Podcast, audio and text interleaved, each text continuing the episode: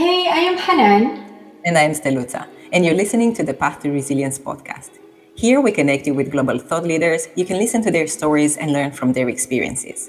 We are both professional coaches who believe in change, the change that empowers and lifts others. We believe in being authentic. That's why we invite leaders who are comfortable with talking from the heart. We also believe in the power of the mind and how it can improve your health, your relationships, and your performance. Whether you want to make a positive change in your life or upgrade your vision, this is the place for you to be. Thank you for connecting.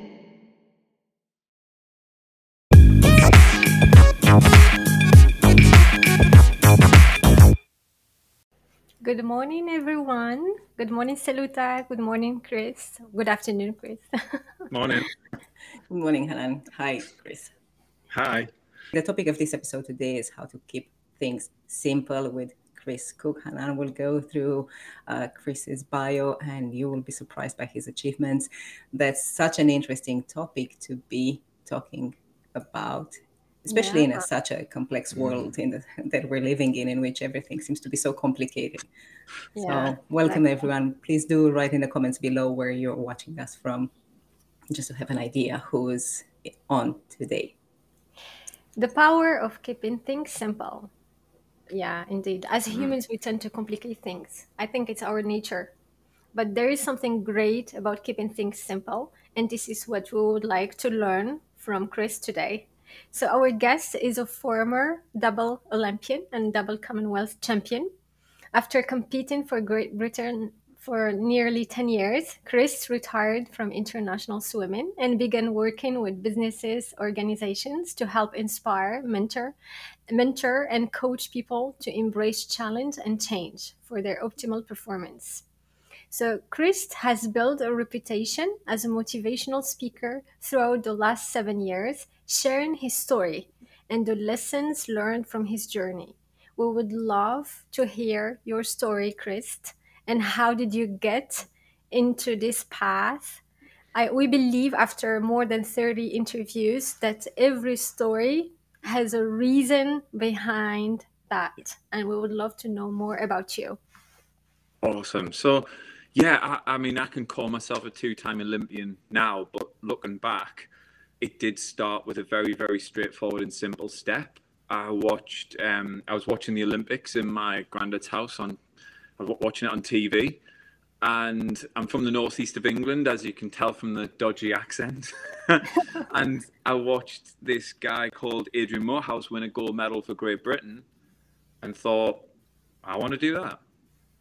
And I remember turning to my granddad at the time and saying, that's what I'm going to go and do. And it was it was my granddad who said, well, if you dream big and start small, anything's possible. So I guess that simple message started right at the very beginning of that journey, which was, well, go make a start, go go and do it. Don't just talk about it. Um, get out there and do it. And I joined a swimming club, and I remember feeling just petrified, just walking into the pool and just seeing these swimmers. If you've ever seen a swimming club session before, they're flying up and down. And I, first thing I thought, I can't do this. And I remember turning to my parents and saying, I, I can't, I can't go in there. I'm not going in there. I can't do this. And they were like, well, you can't do it yet. You know, it's, it's a, it changes the sentence when you put that simple three-letter word at the end. And I can't do it turned into, I can't do it yet. Okay, I'll give it a go. And before I knew it, I was I was there in the slowest lane, right at the very back. It wasn't a great start, but I, I absolutely loved it. I fell in love with it. And I think this is what we have to do when we're going through our challenges in life, is understand what is the challenge and what is your challenge. They're two separate things. So the challenge was to join a swimming club and get started, but my challenge was to overcome the fear of doing it. There's two very different things going on there. And so from a really young age, from the age of nine, I, I started to identify that actually that's what I would have to do, is just build up the courage little bit by little bit, but it needed action. Well, swimming's like most sports, but the difference is we, we train a lot. You get up four thirty in the morning, you blast up and down the pool for a couple of hours. Um, and I did that day after day. Before I knew it, I was doing that when I was eleven, twelve, thirteen. By the age of fourteen, fifteen, I was training thirteen sessions a week. And, you know, some people say, oh, you miss out on a lot of things. But But actually, I just made, I didn't make any sacrifices along the way. I made choices. You know, I think that's the difference, is we don't make sacrifices, we make choices. Sacrifices sounds like we've, we're being forced to do something. I didn't force myself into, into a positive situation. I, I, I worked my way. And then I guess my defining moment in swimming came when I became double Commonwealth champion and Olympic finalist. And, you know, I'm, you can't see how tall I am. I could lie, but I'm under six foot. I'm not, I'm not tall enough to be a swimmer. And so many people said, oh, you're, you're not an Olympian. No way. You know, I go to conferences and they go, Where's, where's the Olympic athlete in here? And there's me over here. But actually, that carries such a really strong message, because often I start off conferences saying, I wasn't tall enough, what's your excuse? And it, get, it gets people to kind of stop in the tracks and go, oh yeah, I'm judging him, but that's maybe my judgment, not his. And yeah, so, and, and now I speak about that honestly and openly in front of large audiences and small audiences around the world, and I feel very blessed, feel very, very blessed. Wow, thank you for sharing your story. I mean, when looking at all your achievements and all your medals and all the things you had to do in the past and the things you are still achieving, I believe mm. that there, behind that there are a lot of challenges and there are a lot of obstacles and hurdles. And yeah. what we learned from our guests is that each one has his mechanism of uh, overcoming these challenges. So yeah. can you talk about your own strategy? Uh, or mm. did you have a strategy, or mm. how did you cope with that, these challenges, uh, to keep going? Yeah, I've, I've got a handful of strategies that I still use to this day. I mean, the, the opening one is keep it simple. You know, that I am the coach and speaker who keeps things simple. And I'm seeing organizations transform from the inside out, which is just phenomenal. You know, how they operate on the inside from just that simple message and me coaching within the inside. But the first step, there's three steps for me in, in taking on board a challenge. The first one is understand. When we listen to understand, it's very different to listening to respond. We've, we've all been in that position before when someone's talking and we're waiting to get in, waiting to say something. Whether we like it or not, we've stopped listening. I know that's hard to hear, but at that point, we've stopped listening. When we listen to understand the challenge, we hear it on a different level. Once we understand it, the second stage is accept it. Accept that where you are is where you are. No blame, no shame, no guilt. I am here and I'm going to start from here. And that's the step I'm going to start with. And if it's doing a marathon and you can only get to the front gate, do the front gate and back, that's it. Just start where you're at, accept it. So many people get to that stage and wrestle against it and fight it, and then they never get off the couch. And I think the third one is the thrive. So the first one's understand, second one's accept, and the third one is thrive. What do I need in order to perform at my best? And I see all of these things floating around social media. You should get up at four thirty in the morning. You must meditate here and you must do this. It's all this should, should, should, should. I say to my clients, don't, don't should all over yourself. don't, don't should that, everything. Because for me, it, it's about building a process that you believe in, that works for you. You know, staying up till ten, eleven, twelve o'clock at night is no good for me. I've tried it. I've, I've agonized over it. Going to bed at a sensible time, getting up early and stretching and moving is great for me. That might be your worst nightmare. But when we start to build a process that works for us, that's bespoke to us, that's in tune with our body, that's when we can take off. And it's just having that confidence to learn, what do I need in order to thrive? It's a great question to ask. I like that. Yeah. Thank you for sharing this. It's, that's a really interesting process. So it's understanding. Uh, what was Accept. the second? Accepting and then striving, right? right? So I think one of the things that many people, at least, because we are all coaches here, right? With mm. different backgrounds. I come from the corporate world. So does Hanane. You come from the sports, uh, high performance sports. I think one of the places where people actually struggle is accepting. And I can mm. I can totally speak for myself, especially in difficult ch- situations when I'm not where I want to be or where I my expectations thought that I should be at. I have a problem accepting, and I think I'm not the only one, I guess, because I am seeing that around people, at people that I work with, right? So I think acceptance is a big one. If we learn to accept where we're at, it's easier to move forward. And we have a comment here. Jez Orbel, one of our uh, viewers today, uh, picked on uh, something that you said, choice is not sacrifices. Nice mm-hmm. line. This is true, because when we accept, we also have choices in regards to how we move forward. And this yeah. acceptance is, I think, is key. Um, you mentioned that the baseline for your top, uh, for your talks is keeping it simple. And you mentioned it a few times here. Can you say a bit more about that, please? Or maybe yeah, how so, we can apply it. Um, yeah, yeah, of course, of course. And so, help the audience how we can apply it in real life. Yeah, so I reached a stage in my career where I was massively overcomplicating it. Um, I'd been to uh, the European Championships, I'd been to the World Championships, I'd been to an Olympic Games, and, and there was just, there was something more that I couldn't quite grasp that I wasn't doing. And when we're asking that question often, the easiest answer is to work harder. And actually, I've learned that sometimes in life we have our foot on the accelerator and our hand on the handbrake. And it's not about putting your foot on the accelerator even more. It's about releasing that energy from the handbrake and then eventually realizing there was no handbrake at all. But that's a different level. But just at first, just realizing what, what's in the way, what's resisting, what's what's stopped me. And, and I was just, I was asked by my sports psych to work out, you know, what was stressful about my about my career, and I just came out with a million different things.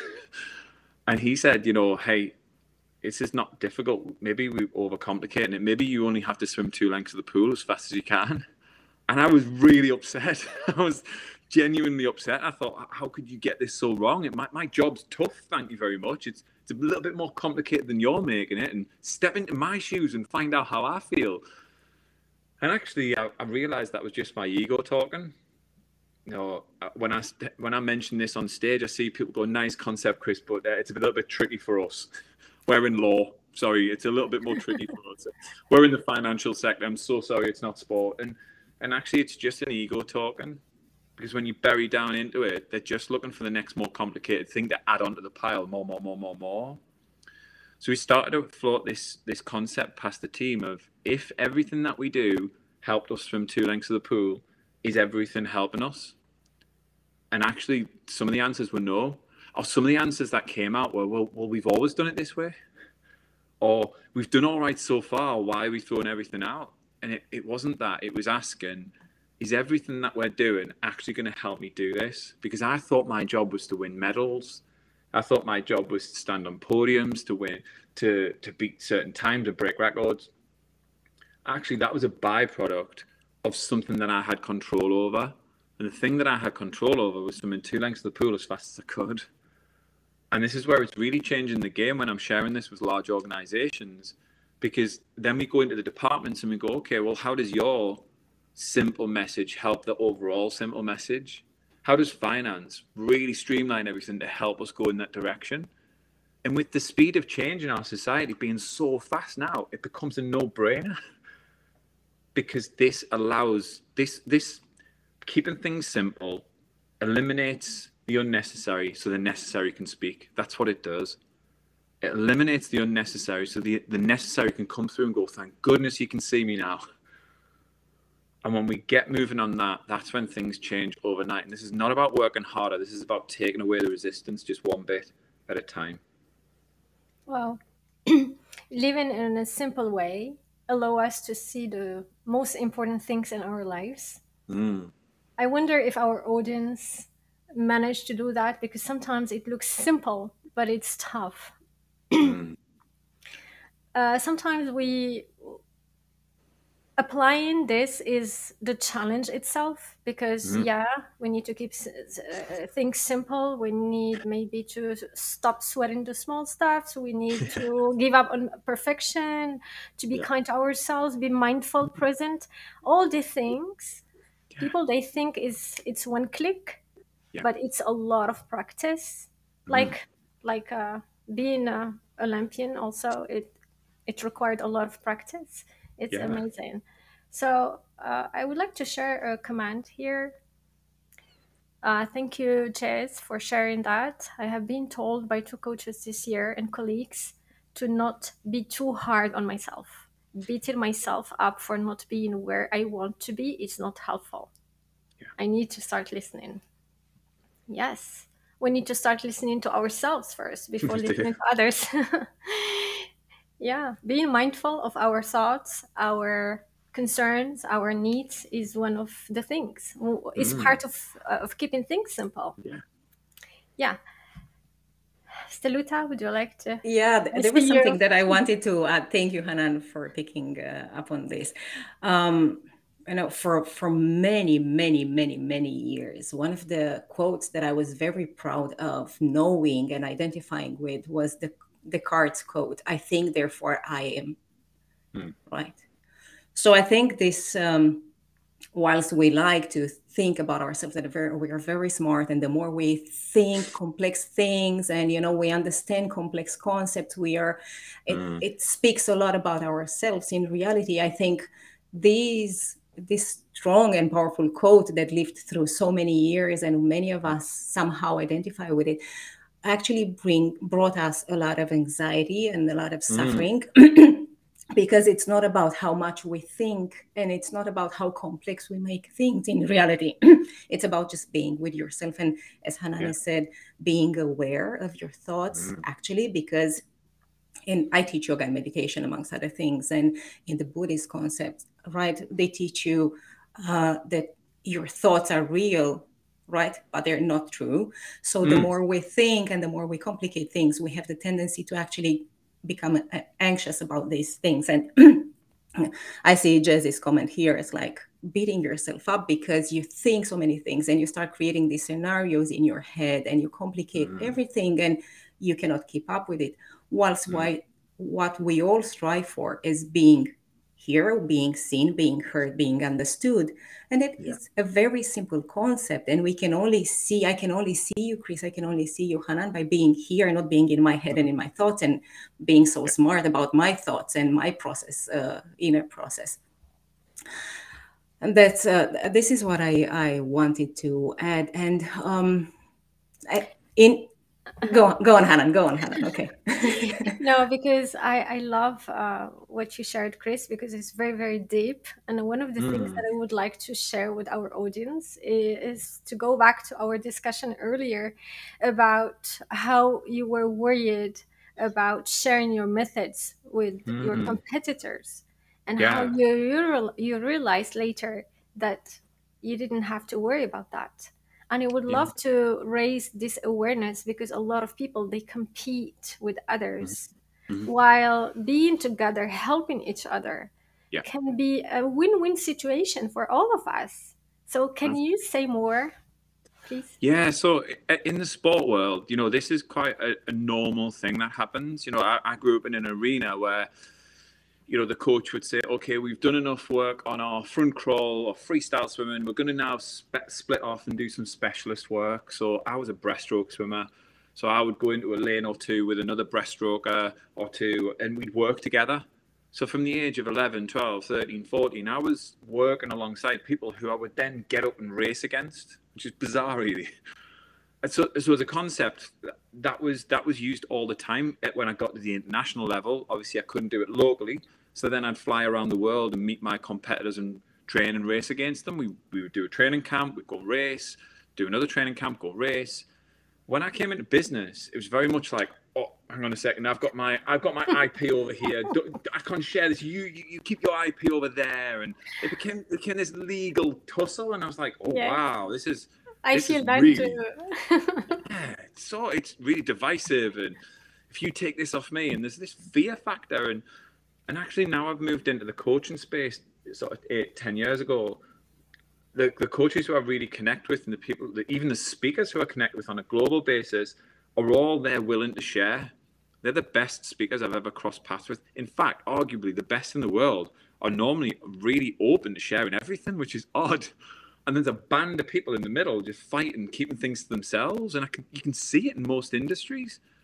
But actually when you open up to it, the reason they're really great at it is because they've gone to the market and they've gone, I'm just going to share this stuff and see who sticks, see what sticks. And in many respects, your your vibe attracts your tribe. your vibe then attracts the right people to come into your experience. And now you're doing not just good business, you're doing business that's in alignment with where you want to go. That's outstanding business. So it, it changes the game in that respect. I think going back to what you were saying before about kind of going through experiences on a personal level, you know, the, I, I was asked a question years ago, you know, what what is what is the thing you're most proud of? And it was it was three years after my career. Someone said, oh, what are you most proud of? And I paused, and ordinarily I would go, oh, being in an Olympic final, standing on the podium, and I'd give them a, a tangible date. And I went, do you know what?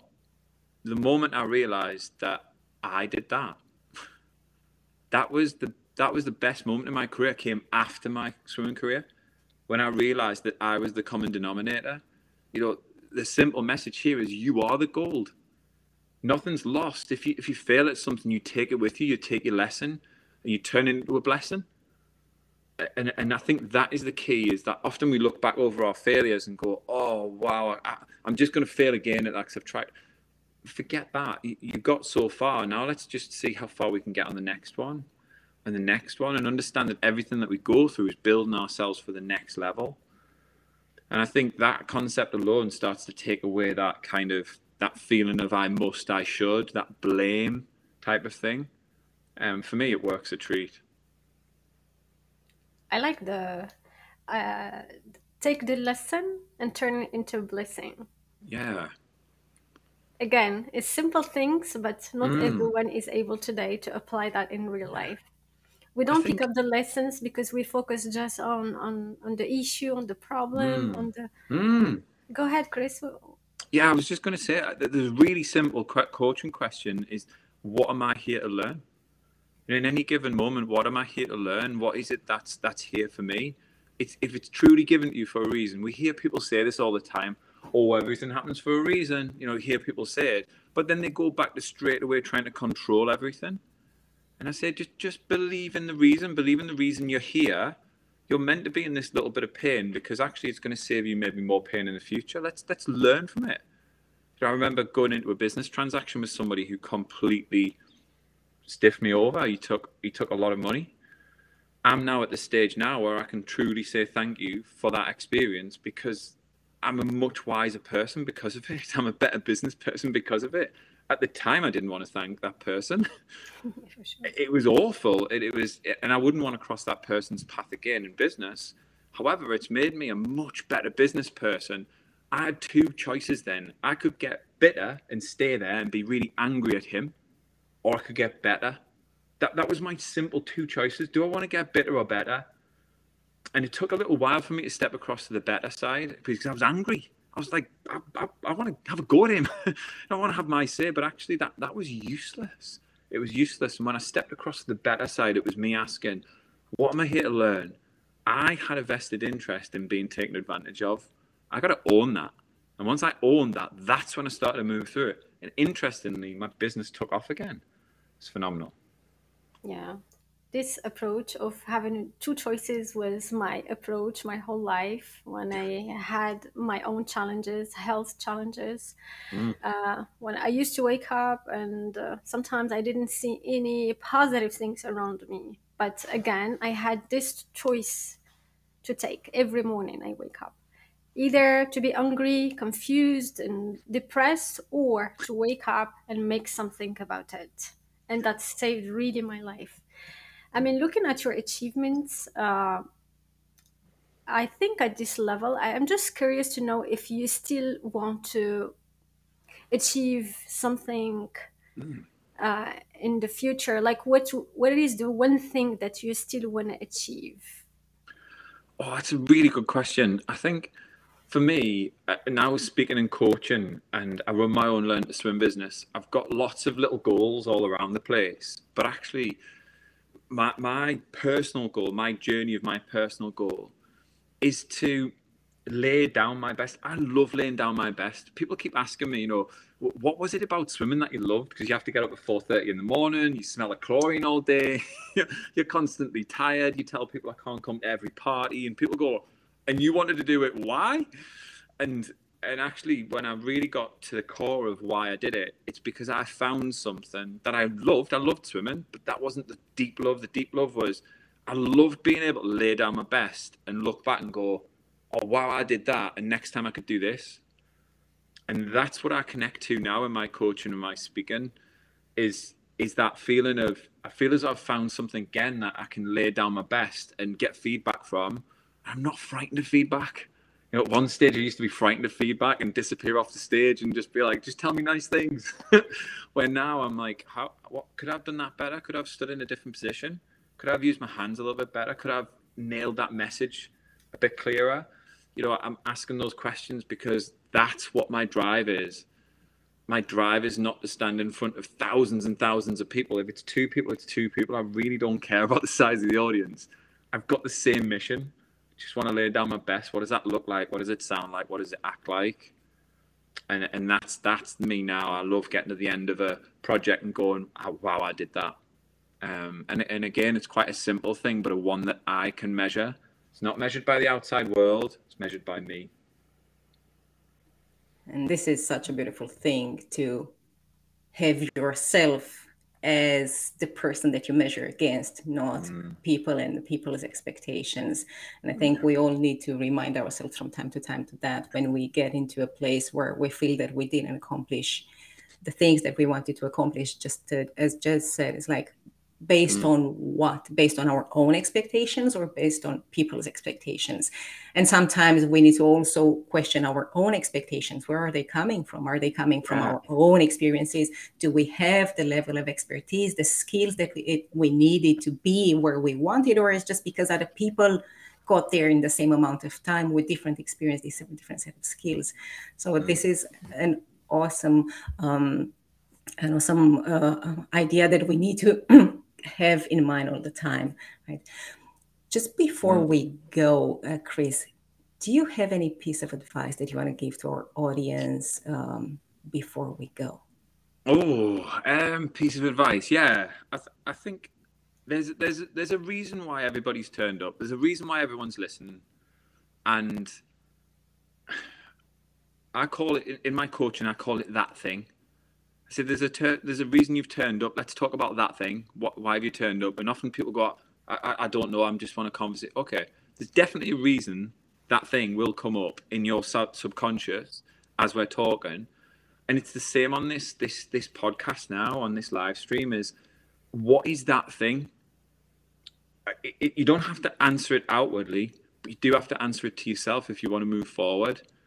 And the key with, or the advice that I would be given is, do that thing, address that thing, have that awkward conversation, whatever it is. There's a reason you've turned up to the podcast. Do that thing. And when we do that thing, what we start to realize is it's action that takes us to the next level, not trying to problem solve it. We think that problem solving is, it, it, it, it's an ego thing. That's an ego thing. That's a, my, my brain can solve this problem. It can, but we need to move it first. We need to move into that space first.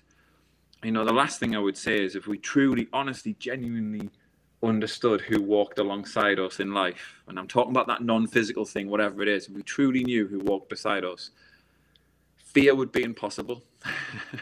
Fear would be impossible. We would step into that space and we'd do something about it. So my last piece of advice is acknowledge, shine a torch of awareness on that thing, the reason you've turned up, and just face it. You'll be astonished at what happens next. Yeah, I believe that the motivation or the awareness to know what we want, mm. it may not be enough because we still need the discipline to keep going. Yeah. And I think you are the right person to talk about discipline because what you used to mm. do required a lot, a lot mm. of discipline. So how can mm. you, uh, how can people develop this discipline? Mm. I think, I think the first part of discipline is coming back a couple of stages and w working out why. We've we've heard it a million times, you know, Simon Sinek's yeah. um, start with why. Y your why is linked to your inspiration. So what's on the inside? What's driving you? Why did you step into the arena at the first place? And keep it as your North Star. Keep it in the sky. Even when you can't see it, it's still there. That's your inspiration piece. So inspiration and motivation are, are different for me. inspiration is what's on the inside, what's driving you, that maybe you can't quite put into words. I couldn't quite put into words why it was swimming, but eventually I got the words down the line when I got a bit more wiser and a bit more experience. But that inspiration was always there, running in the background, and I tapped into that on occasions. Motivation is your reason to move in any given moment. That's fluid, that changes. So motivation for me, some days, I'll be honest, I wake up because I've got to wake up and feed my kids. There's some days I wake up and I'm like, I got to get going because I got to feed feed hungry mouths. I've got a house. And there are sometimes I'm driven by that. I don't drive towards it. I'm just a bit like, oh yeah, I'm doing this because there's a another thing reliant on me. So that motivation can come in so many different forms, and it changes. In swimming, sometimes I was chasing a time, other times I was chasing a technical element that I was working on. You know, it, it, it moved, it changed, but the inspiration was always to lay down my best. Can you see where the separation is? So yeah. Once we understand those two things, then we can talk about dedication, because dedication is just you regularly turning up and putting action into place. And and I think don't don't don't confuse movement with progress is what I'd be saying on that front. You know, tap into progress, real progress. You know, I could run on the spot here, but I don't think, think don't get anywhere. I can move on the spot, but it's movement, or I can get up and go and do something and head towards something meaningful. When I do that, I make progress. Mm-hmm. So track your progress, because that's going to give you that inspiration, that motivation, and and then we link dedication to it. Human beings like to see progress. That's what we like to do. We are progressive animals. Yeah, I love that. So if you would like to develop discipline and persistence, starts by knowing why you are doing what you are doing. We don't develop discipline because we want to, but we develop discipline because we know why we started in the first place. And this is exactly what keeps me going also. And I think Saluta shares the same perspective. Exactly. And measuring, I think you hit the nail in the head with measuring, because the, the, the, I think there's a famous quote in management that says, you know, what gets measured gets managed, right? It's easier. And our brains function actually like that. When we see progress, we get that spike of dopamine that keeps us feeling good and motivated to move towards achieving the goals. Okay. Uh, Chris, thank you so much for your time. This was such an amazing and educational session to have. Can you please share with the audience where they can find you if they want to, you know, connect with you, learn more about your work? Yes. Yeah, so my, e- my email address is info at chris cook g b dot com. Um, I'm on Twitter, Chris Cook G B, and you'll find me on LinkedIn. Um, you'll find my smiley face, Chris Cook. I'm there sharing all my stuff, all my content, giving it all away. Great. And I would like also to thank all the people who join, uh, join us. James, Azdeen, uh, Khutaiba, Jess, um, Hafiz. Well, all of you, thank you so much. Thank you for the, the comments and the support. Thank you, Chris. Stay with us. Don't leave. and, uh, and then uh, let's meet next week for another episode. Thank you, everyone. Bye. Thanks.